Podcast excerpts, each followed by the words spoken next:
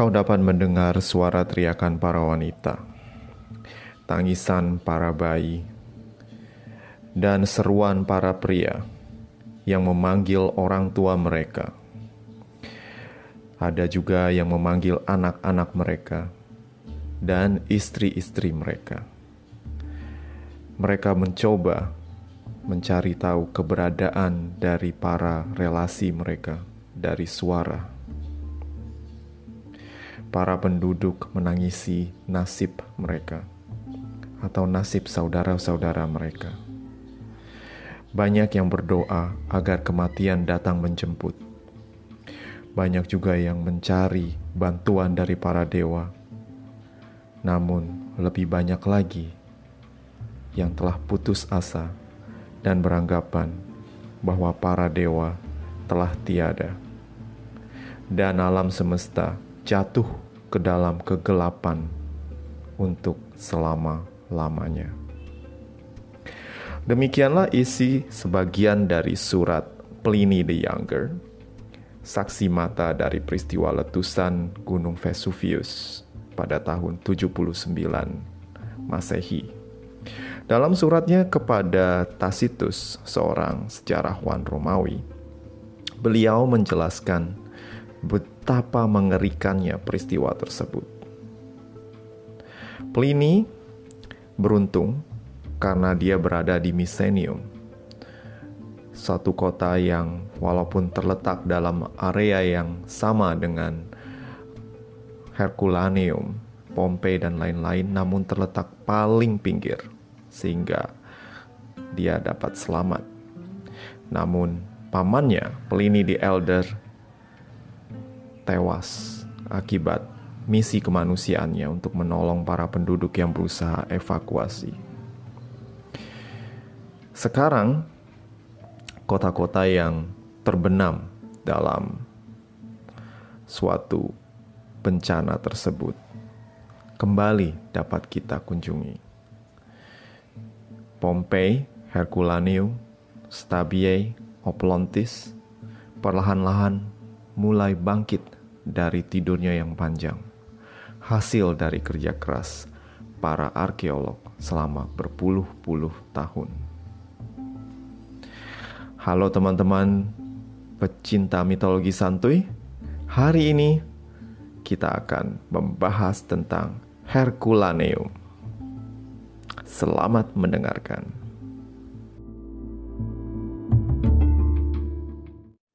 Di bulan Juli tahun 2017, gue dan si Nyonya jalan-jalan di Napoli.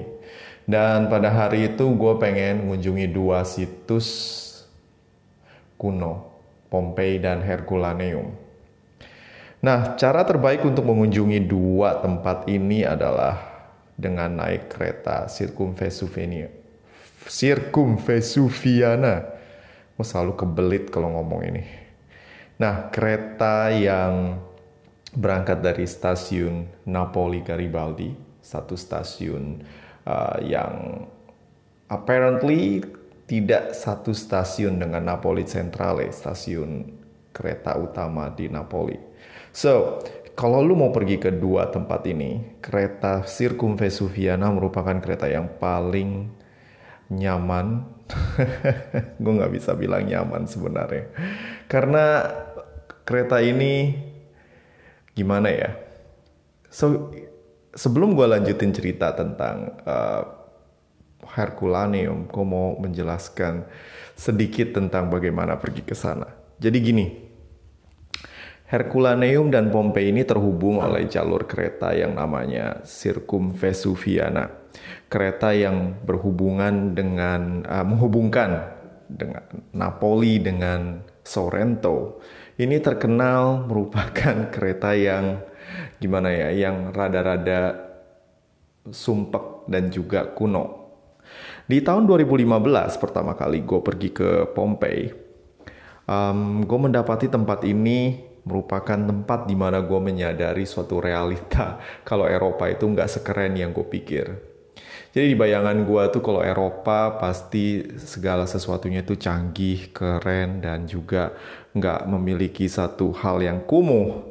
Namun ketika gue sampai di Napoli Garibaldi, gue baru sadar kalau wow, ini keretanya kurang lebih mirip banget sama kereta waktu gue SD yang gue lihat di sekitar uh, stasiun Duri dekat rumah gue. Keretanya kumuh, dalam arti dia nggak punya AC, terus juga um, banyak graffiti di luar dan banyak sekali reputasi yang tidak baik mengenai tempat ini karena bukan tempat kereta ini karena katanya banyak banget yang dicopet dan lain-lain. Cuma waktu itu gue extra careful. So, di tahun 2017 ketika gue berangkat ke sana, gue mendapati ada sesuatu yang berbeda. Keretanya nggak sekumuh waktu gue pergi di tahun 2015 dan sekarang sudah ber-AC. Cuma ya namanya rame, pasti rame. so, singkat cerita, waktu itu gue dua kali um, mendapati kereta yang lewat. Satu keretanya modern, satu lagi yang keretanya agak tua. Jadi kereta waktu gue naik, gue naik yang modern. Hoki juga gue. Masih bersih dan nyaman. So, um, dari Napoli Garibaldi, kita naik kereta Circumvesuviana dan sampai di Ercolano, stasiun paling dekat dengan Herculaneum. Nah, sesampainya di sana, gue mendapati kalau gue nggak langsung nyampe di situs uh, Herculaneum, tapi gue mesti uh, jalan ngelewatin kota Herculaneum modern yang sekarang disebut juga dengan nama Ercolano bukan Herculaneum lagi. Nah, ketika keluar dari stasiun, baru juga keluar nih bahwa istri yang gue baru nikah waktu itu dan istri gue sama sekali nggak expect apa yang akan dilihat di Herculaneum. Jadi ketika baru sampai, gue keluar, langsung ada banyak beberapa orang Italia yang menawarkan trip ke Vesuvius, menawarkan menjadi guide dan lain-lain. Cuma karena memang gue low budget dan juga pengen, you know, explore sendiri tanpa ada orang lain yang mengganggu. Atau, you know, gue bukan tipe orang yang punya uang untuk uh, mau ngabisin duit untuk guide. Soalnya gue pelit banget, asli. Mestinya gue punya guide. Kalau punya uang. anyway, ketika gue sampai gue jalan dan gue ngelewatin kota-kota yang sebenarnya rada-rada sepi waktu itu Herculaneum ini nggak seperti Roma atau Napoli yang banyak orang berkeliaran ke sana sini tapi di sini pretty much quiet dan akhirnya gue berjalan menuruni bukit jadi jalannya itu nurun ya nurun banget dan sampai di Herculaneum situs yang akan kita bahas hari ini. Menurut tradisi kuno, Herculaneum ini dibangun oleh seorang pahlawan Yunani yang namanya tidak asing lagi bagi kita semua, yaitu Hercules. Hercules, Herculaneum.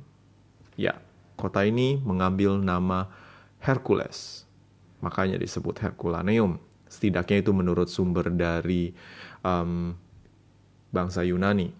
Namun sebelum bangsa Yunani tiba di kota ini sudah ada penduduk lokal yang berasal dari suku-suku seperti suku Oskans dan juga Samnites dan juga Etruskan.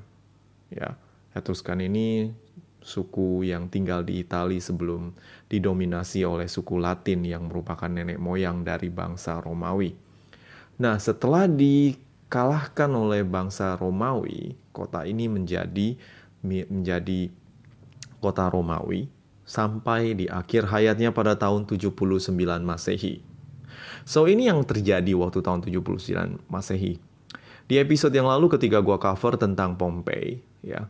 Jadi pada um, ada beberapa versi yang berbeda mengatakan tentang kapan terjadinya peristiwa ini. Namun para ahli sekarang menentukan sekitar bulan Oktober berdasarkan penemuan dari um, you know arkeolog dan lain-lain orang-orang pinter yang berhubungan dengan orang-orang lampau itu. So menurut penelitian um, kemungkinan peristiwa ledakan ini terjadi pada tahun 79 Masehi. So, saat itu uh, sesuai dengan kesaksian Pliny the Younger, pada siang hari jam 1 siang terjadi suatu letusan yang dahsyat yang mengakibatkan Gunung Vesuvius itu mengeluarkan sebuah awan yang luar biasa besar yang wujudnya itu mirip dengan payung. Lalu terjadi semacam hujan abu yang menimpa kota Pompei dan juga Messinium, yaitu tempat di mana um, Pliny, keluarga Pliny, yaitu pamannya Pliny the Elder dan juga Pliny the Younger, sang penulis surat, dan kemudian 12 jam kemudian terjadi suatu gelombang besar yang diakibatkan oleh kolapsnya awan yang tadi. Jadi gelombang panas bercampur abu vulkanik itu menerjang keluar dari um, gunung tersebut dan mengakibatkan kepunahan di berbagai kota yang ada di sekitarnya. Nah, awalnya Herculaneum ini aman ketika baru tahap awal ketika Gunung Vesuvius ini memuntahkan awan berbentuk payung tersebut. Karena anginnya itu bertiup ke arah Pompei dan hanya ada you know, hujan abu tipis yang menimpa kota ini. So yang terjadi selanjutnya, bangsa Romawi, kok bangsa Romawi, penduduk Herculaneum menyadari ada yang tidak beres dan sebagian besar dari mereka udah mulai mengadakan proses evakuasi. Beberapa ada yang tinggal dan sebagian besar pergi karena lokasi mereka sangat dekat dengan Vesuvius. Ketika jam 1 malam, yaitu sekitar 12 jam dari letusan pertama, terjadilah suatu hal yang mematikan. Jadi gelombang panas itu keluar dari mulut Gunung Vesuvius, mengakibatkan runtuhnya awan vulkanik yang lebih awal muncul dan kemudian mengakibatkan suatu terjangan gelombang panas bercampur abu vulkanik yang menutupi semua daerah tersebut. Dan yang paling terkena fatal adalah Herculaneum karena terletak dekat. Yang awalnya cuma mendapatkan abu kecil-kecilan dan sekarang menjadi total terkubur. Dan karena sangat dekat, materi yang materi panas yang menguburkannya ini langsung mengawetkan berbagai um, benda organik termasuk uh, kayu. Jadi kita kalau misal ke sana masih bisa melihat um, jendela, bisa melihat pintu yang tiba-tiba langsung uh, sudah tinggal arang doang sekarang. Karena terjangan abu panas yang langsung mengakibatkan suatu proses yang kalau bahasa Inggris bilang solidification. Keren kan? Lalu, karena tertutup oleh semua abu dan juga materi vulkanik ini, kota ini langsung wipe out dari sejarah. Tidak ada yang tahu apa yang terjadi dengan kota ini sampai pada tahun 1700-an. Yaitu seorang pangeran bernama Deleveuf, Elbeuf, ya Elbeuf. Ini dia punya satu villa di dekat Herculaneum modern. Karena waktu itu orang ini berpikir untuk membuat suatu sumur. Jadi mau bikin sumur, dan ketika dia menggali, dia menemukan sesuatu yang unik, yaitu patung. Patung marmer yang begitu indah. Dan dia menyadari kalau misalnya di bawah sana banyak harta karun. Lalu dia membeli tanah tersebut dan kemudian mengadakan satu ekspedisi kecil-kecilan, menggali lubang dan juga menggali terowongan ke bawah dan kemudian mendapatkan banyak harta yang berbentuk patung dan juga barang-barang lain.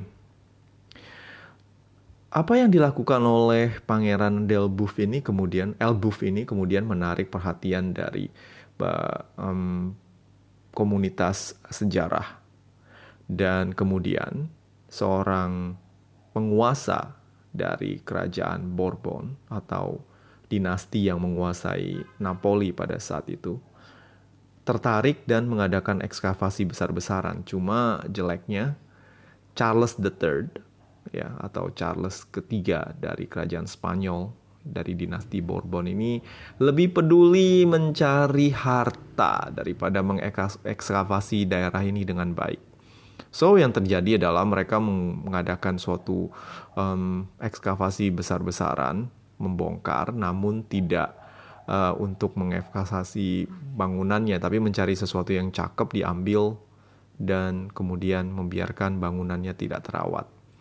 Nah, um, proses ini kemudian terhenti karena mereka menemukan sesuatu yang lain yang lebih menarik, yaitu reruntuhan kota Pompei. Nah, bedanya kalau di Pompei, mereka menemukan kalau di Pompei ini um, lebih mudah diekskavasi. Kenapa? Karena materi yang menutupi kota Pompei ini bahannya itu lebih mudah untuk diekskavasi. Lebih tipis abunya dibandingkan dengan uh, Herculaneum yang um, terkubur sekitar 20 meter, Pompei cuma 4 meter dan materinya juga berbeda. Kalau untuk materi yang di Herculaneum, materi vulkanik itu lebih padat sehingga susah untuk di um, ekskavasi dan mereka lebih mendahulukan Pompei. Lalu Herculaneum, well, the problem is kalau lu pergi ke sana lu bakal ngerti masalah masalah lain yang lagi adalah kalau misalnya ke sana lu akan ngerti kenapa orang lebih milih untuk ekskavasi Pompei daripada Herculaneum. Nah, masalahnya gini, di Pompei, um, nobody lives there. Basically kota itu nggak ada yang tinggalin lagi, dan di atasnya itu nggak ada kota lain. Di Herculaneum, ada kota modern.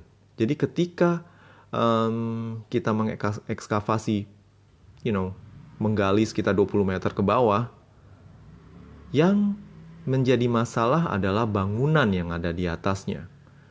Makanya sampai sekarang hanya sekitar 25% dari Herculaneum yang bisa kita lihat karena memang sisanya 75% termasuk forum dan bangunan-bangunan publik lainnya itu masih terkubur di bawah bangunan kota Herculaneum yang modern atau Herculano. So, alhasil Herculaneum itu situsnya lebih kecil dibandingkan Pompei. Memang dalam um, kalau kita membandingkan ukuran, Herculaneum ini memang lebih kecil dari Pompei walaupun kalau dalam kondisi utuh. Dan karena memang cuma 25% yang baru muncul, jadi kalau kita pergi ke Herculaneum pengalamannya akan berbeda dengan Pompei. Kalau lu pergi ke Pompei, lu berasa dalam berada dalam satu kota yang besar dan mungkin lu nggak akan bisa cover semuanya dalam waktu satu hari.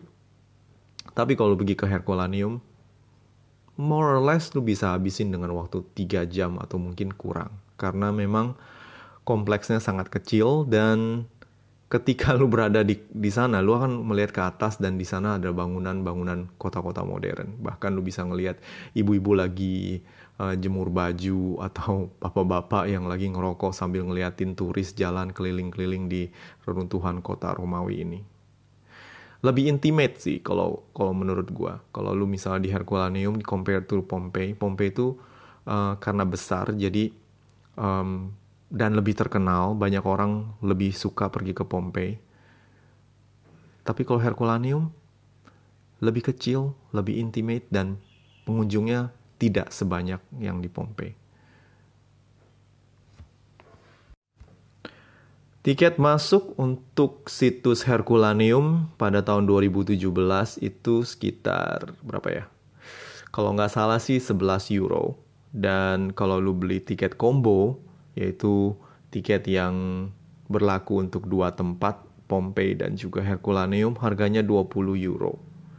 Gue saranin kalau misalnya memang lu pengen ke tempat ini, dan lu pengen ke tempat Pompei juga, lu bisa bayar tiket combo yang lebih hemat. Ya beda beberapa euro lah tapi lumayan juga kan. Bisa hemat buat beli gelato atau kopi. So uh, apa yang mau gue tambahin lagi? Oke okay. setelah lu beli tiket lu bisa juga nitipin tas di sini gratis karena menurut gue kalau lu jalan-jalan di situs purbakala bawa tas itu sama aja nyiksa diri. Jangan banget kalau lu misalnya lu pengen jalan-jalan di Herculaneum misalnya lu bawa tas segede karung lalu bakal nyiksa sendiri apalagi kalau perginya pas lagi bulan Juli panas banget dan jalanannya nggak rata dan mungkin akan berbahaya lu nggak bakal betah kalau misalnya kayak gitu oke okay? Nah, um, jangan lupa juga ngambil peta karena di sini ada peta gratis yang bisa lu pakai buat ngelihat situs mana yang lu pengen pergi dan juga bisa buat oleh-oleh. Sampai sekarang gue masih punya itu peta, lumayan untuk mengenang masa lalu ketika lu jalan-jalan di Herculaneum. Setelah itu, oh ya jangan lupa kalau misalnya lu pengen ke toilet, lu bisa ke toilet dulu di sini. Di sini ada toilet gratis di depan. Uh, setelah lu beli tiket di belakangnya ada toilet, jadi di sana lu bisa lu pergi untuk um, ya menunaikan apa pun yang mau kau tunaikan dan setelah itu baru pergi ke situs Herculaneum. Kasih tiket, setelah di-scan oleh petugas, lo akan berhadapan dengan satu petak kota yang letaknya nun jauh sekitar 20 meter di bawah Anda. So, begini teman-teman. Kalau lu bingung kenapa ada kota sekitar 20 meter di bawah dan situsnya uh, kota modernnya itu di atas. Ini karena gini.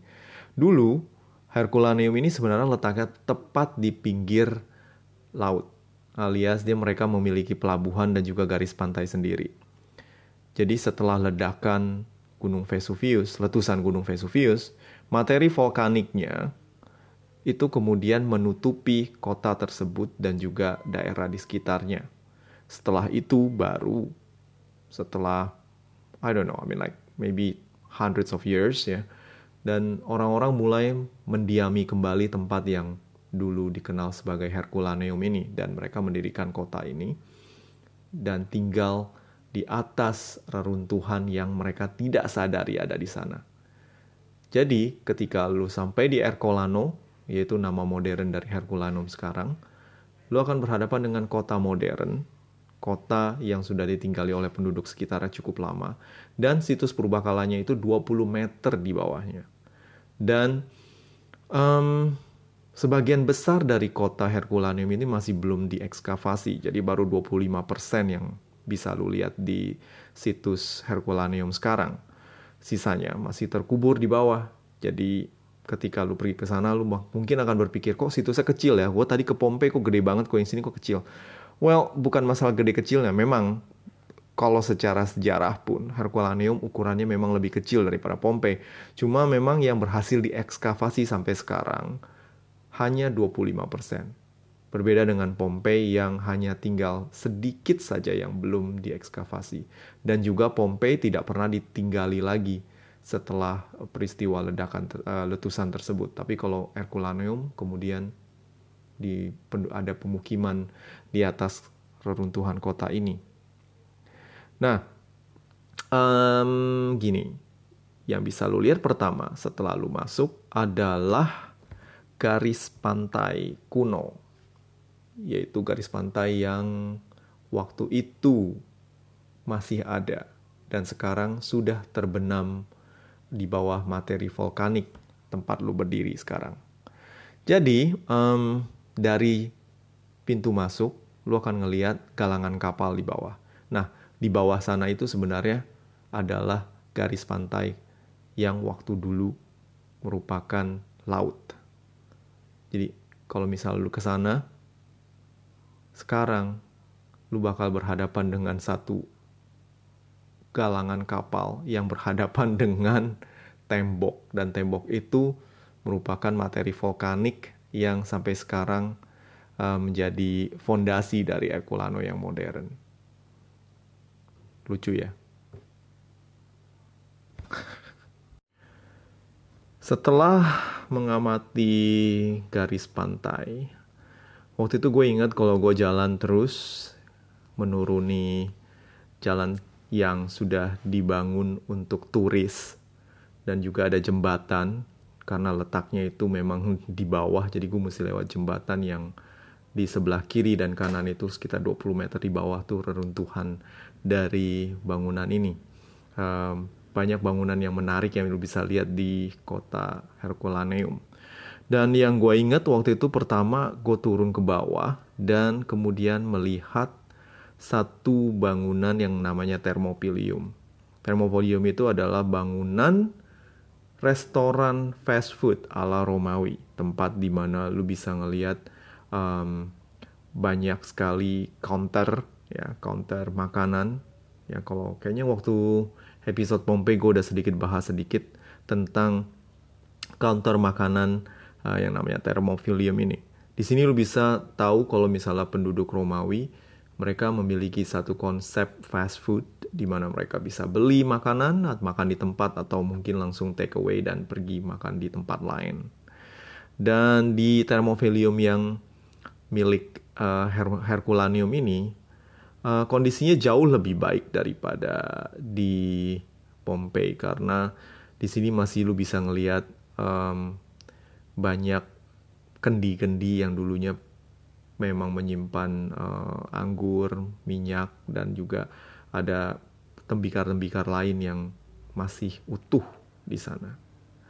Nah, di sekitaran dari Thermophilium ini ada beberapa toko-toko, toko-toko waktu zaman zaman Herculaneum masih hidup dulu ya, bukan sekarang jadi toko. Jadi nggak ada yang jualan di sini. Dan lu bisa juga ngelihat ada satu toko wine ya kembali lagi toko wine pada zaman itu namanya Bottega at Cucumas. Nah, di sini lu bisa ngelihat kalau materi vulkanik yang menimpa da, uh, Herculaneum ini beda dengan Pompei. Materi yang menimpa Herculaneum ini menyebabkan banyak benda-benda organik seperti kayu dan lain-lain masih utuh, cuma gosong aja. Dan langsung kayak semacam fosil gitu. Nah, um, setelah mengunjungi Bottega at Cucumas, lu bisa sampai ke satu bangunan unik yang menyimpan satu fresko, bukan fresko apa namanya, mosaik ya, mosaik Neptune dan Amphitrite. Nah, kalau lu pendengar sejati mitologi santuy mungkin lu tahu, Neptune itu adalah nama Romawi dari um, Poseidon jadi Poseidon ini punya istri seorang peri laut yang bernama Amphitrite yang digodanya dengan bantuan ikan lumba-lumba. Nah, di tempat ini lu bisa ngelihat pasangan suami istri dari laut ini yang masih utuh mosaiknya dan cakep banget. Nah, kalau setelah ini lu bisa keluar dan kemudian berhadapan dengan sport kompleks yang namanya juga Palaestra. Orang Romawi ini peduli sekali dengan kondisi fisik mereka, jadi mereka sering sekali olahraga. Biasanya mereka um, olahraga seperti lari, gulat, dan lain-lain. Dan ini um, bangsa Romawi biasanya melakukan aktivitas ini sebelum mereka pergi mandi atau biasanya keringetan dulu dan setelah itu beristirahat rileks di pemandian Romawi. So, tak jauh dari tempat ini, dari Palestra, ada satu tempat yang namanya Terme Surp Urbane atau tempat pemandian. Dan tempat ini cukup bagus bangunannya karena sekarang lu bisa ngelihat um, beberapa kamar ya yang gunanya itu untuk um, memfasilitasi orang yang masuk untuk mandi. Jadi ada tempat untuk ganti baju, ada tempat untuk um, mandi, tempat untuk sauna dan lain-lain. Dan sebagian besar masih dalam kondisi yang sangat utuh. Nah, hal spesial yang pengen gue sampaikan ke pendengar soal Herculaneum adalah um, Herculaneum dan Pompei ini memiliki karakter yang beda. Kalau Pompei itu merupakan kota yang lebih besar dan merupakan satu tempat yang lebih gimana ya, lebih untuk kalangan menengah ke bawah. Sedangkan Herculaneum merupakan um, tempat yang lebih prestisius, jadi semacam kayak kota liburan atau resort, sehingga banyak bangunan yang di sini lebih indah dibandingkan dengan Pompei. Nah, karena peristiwa letusan Gunung Vesuvius yang menimpa kota ini memiliki materi vulkanik yang lebih padat, banyak sekali bangunan di sini yang masih survive sampai sekarang dibandingkan dengan Pompei. Ad, um, bangsa Romawi pada saat itu juga memiliki banyak bangunan yang berlevel alias bertingkat. Ada yang tingkat dua, ada yang tingkat tiga, dan di Pompei jarang sekali lu bisa ngelihat bangunan yang masih ada tingkatnya. Sedangkan di Herculaneum ada beberapa bangunan yang masih memiliki lantai dua. Sehingga ketika lu berjalan di Herculaneum, lu akan berasa seperti berada dalam, uh, you know, berada dalam situs Romawi yang sudah berusia lama sekali. So, um, hal lain adalah yang spesial dari Herculaneum ini adalah karena mereka tempat elit, bangunan-bangunan mereka ini kaya dengan mosaik yang lebih indah dan warnanya lebih preserve. Dan mereka sudah mengenal sistem pembuangan dan juga sistem pengairan yang baik. So, mereka penduduk Romawi pada abad pertama ini mereka sudah tahu konsep penggunaan pipa air. Di Herculaneum lu bakal bisa ngeliat pipa yang terbuat dari timbal yang menyalurkan air ke rumah-rumah sama seperti di Pompei. Walaupun Pompei tidak semua hanya untuk beberapa orang kaya saja. Tapi kalau di Herculaneum nyaris semua sudah punya pipa. Dan mereka juga menggali selokan. Selokan yang cukup dalam. Dan dari buku dan juga dokumenter yang pernah gue tonton eh, orang-orang uh, para arkeolog ini berhasil menemukan sisa-sisa dari um, isi perut dari para penduduk Herculaneum. Jadi ee-nya yang sudah jadi fosil itu diteliti. Gara-gara mereka menemukan uh, selokannya. Dan kurang lebih mereka memiliki, you know, makanan yang cukup sama dengan penduduk Italia pada umumnya. Mereka suka seafood, mereka makan roti dan lain-lain. Oh, speaking of roti, mereka juga di sini memiliki banyak sekali bakery dan ada beberapa yang sudah ditemukan dan juga belum. Oke, okay, setelah um, karena situs ini kecil, jadi tidak banyak yang bisa dilihat kalau dibandingkan dengan Pompei. Ini ibarat lu jalan-jalan di satu RT. Kalau misalnya kalau di Pompei lu berjalan di satu kelurahan atau kecamatan. Jadi um, sedikit keliling-keliling dan pengamatan dan kalau misalnya bangunannya di ada beberapa bangunan yang ditutup, mungkin kunjunganmu akan lebih singkat. Jadi ketika lu jalan keliling dan setelah berfoto atau mungkin mengagumi um, arsitektur dari para pendahulu bangsa Romawi ini, um, lu akan berhadapan dengan jalan keluar, exit. Tapi jangan keluar dulu karena di sebelah kanan mungkin ini lu udah lihat dari atas yaitu galangan kapal.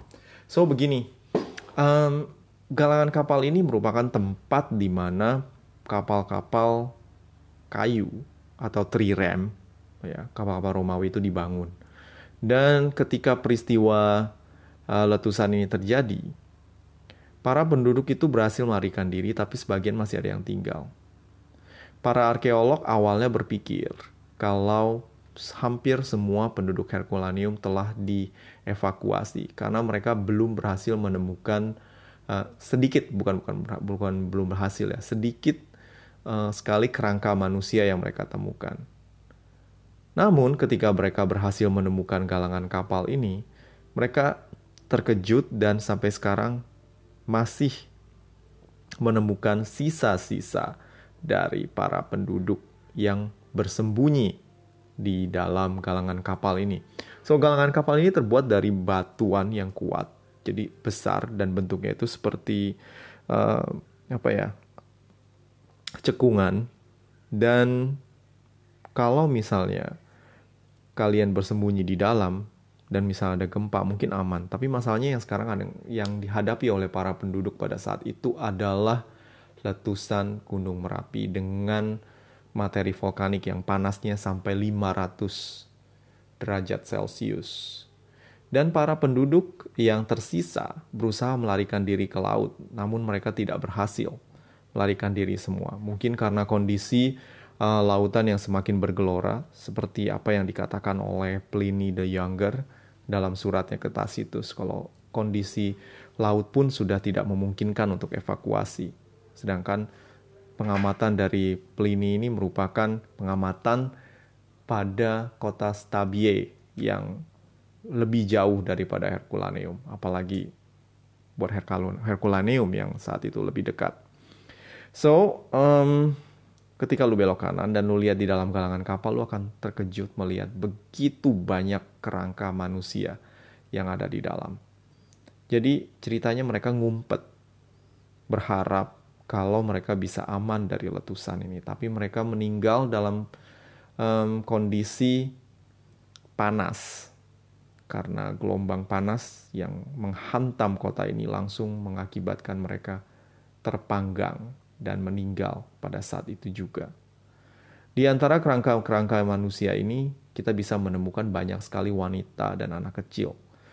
Tampaknya para pria ya yang berusaha mengevakuasi juga meninggal namun dalam keadaan di sekitaran garis pantai kuno jadi mereka membiarkan para wanita dan juga anak-anak untuk bersembunyi sementara mereka terekspos oleh uh, bencana tersebut. Dan jujur aja buat orang yang belum pernah melihat kerangka begitu banyak, gue sedikit bergidik ngelihatnya. Karena ini pengalaman yang sangat sangat uh, belum pernah gue alami. Gue pernah pergi ke Kamboja dan melihat banyak uh, korban dari kekejaman rezim Pol Pot waktu itu. Cuma ketika berada di sini, gue berhadapan dengan para korban yang bukan karena manusia, namun karena alam. Ada yang dalam posisi berpelukan, ada yang konon um, masih membawa barang-barang berharga mereka, dan banyak juga yang membawa binatang peliharaan mereka, yaitu anjing. Dan kondisi ini menyebabkan gue dan istri merasa kayak wow you can't escape this it's it's a disaster and membayangkan saat-saat terakhir mereka itu pasti sangat-sangat bikin hati sedih.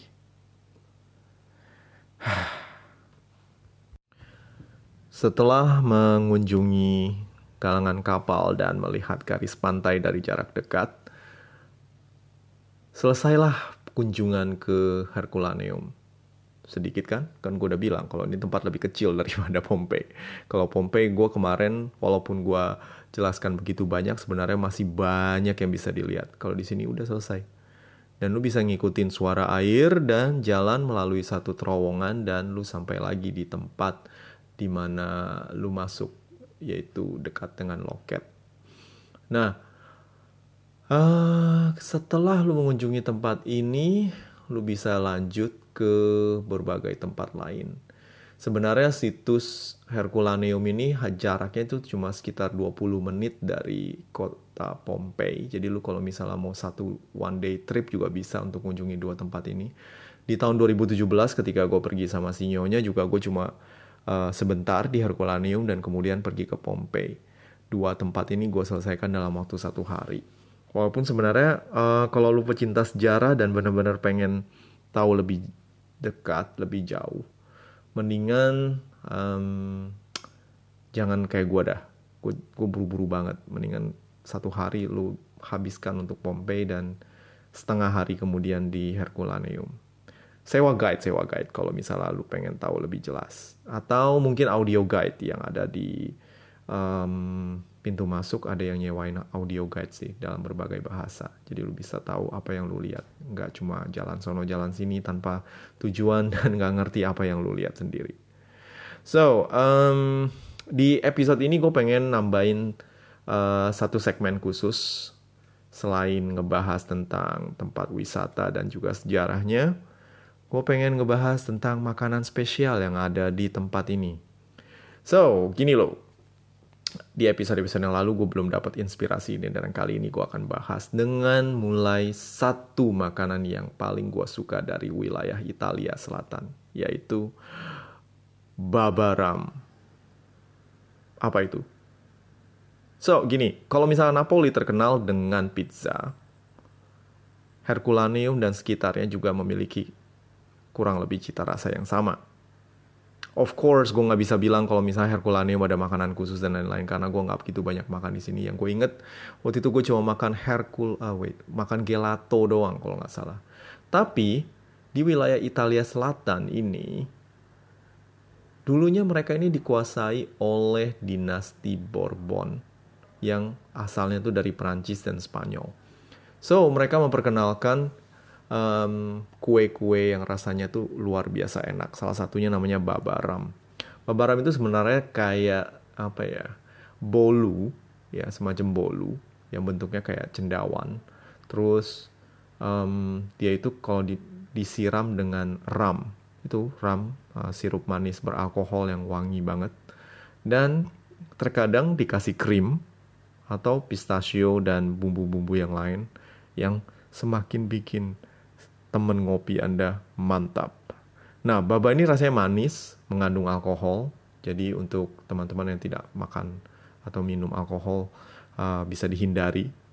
Namun jika Anda suka makanan manis, maka jangan pernah lewatkan. Cobain deh, baba ram.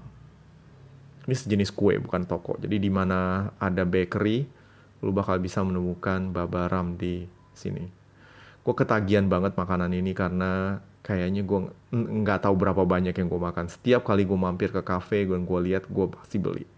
Bini gue aja udah takut gue kena diabetes kali makanan beginian terus. Rasanya tuh enak, wangi, dan cocok banget kalau lu minum kopi. You know, Italian has the best coffee culture ever.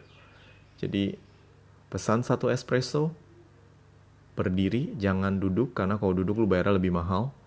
Satu baba, makan, dan genaplah harimu. Nikmat. Oke, demikianlah episode jalan-jalan kita di Herculaneum. Alasan gue kenapa hari ini gue membahas tentang kota ini adalah karena gue ngerasa nggak adil kalau gue jelasin Pompei tanpa ngejelasin Herculaneum dan personally ini opini pribadi gue Herculaneum ini menawarkan sesuatu yang rasanya beda dengan Pompei jadi gue pengen banget berbagi sama kalian. Dan kalau kalian pecinta sejarah seperti gue kunjungan ke dua kota ini jangan pernah dilewatkan. Atau jangan cuma mengunjungi Pompei tapi juga Herculaneum. Kasihan kan masa mengunjungi satu dan menganaktirikan yang lain Dua-duanya menarik kok, beneran deh. Demikian isi dari Herculaneum yang gue bahas hari ini dan episode ini merupakan episode pamungkas dari season 2 Mitologi Santuy. Gue akan mulai season 3 setelah gue istirahat dulu selama satu minggu. Gue mau mikirin konsep terbaru dari um, Mitologi Santuy ini dan kemungkinan gue akan ngebahas tentang kisah kepahlawanan. Enough with romance. Kalau karena kemarin kita menghabiskan beberapa episode membahas tentang kisah cinta uh, siapa namanya?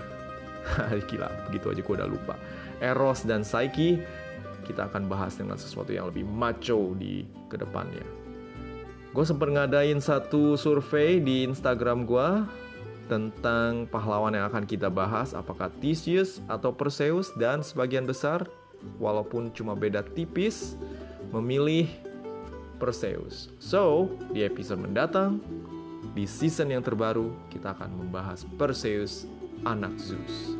So, thank you buat semua pendengar yang sudah setia mendengarkan selama dua season dan Terima kasih juga yang udah subscribe. Gue lihat di Spotify numbers are actually growing. Kita sudah memiliki subscriber lebih dari 150 orang. Dan ini benar-benar bikin gue seneng. Oke, Jika kalian ada teman yang juga tertarik dengan cerita mitologi, silahkan subscribe juga. Sampaikan kepada mereka. Ada orang yang suka ngedongeng dan juga suka jalan-jalan. Tiba-tiba gue teringat lagi dengan kondisi COVID ini. ya sudahlah. Mari kita dengarkan lagi di episode dan juga season terbaru dari Mitologi Santuy. Dua minggu lagi. See you all. Have a great day. And ciao.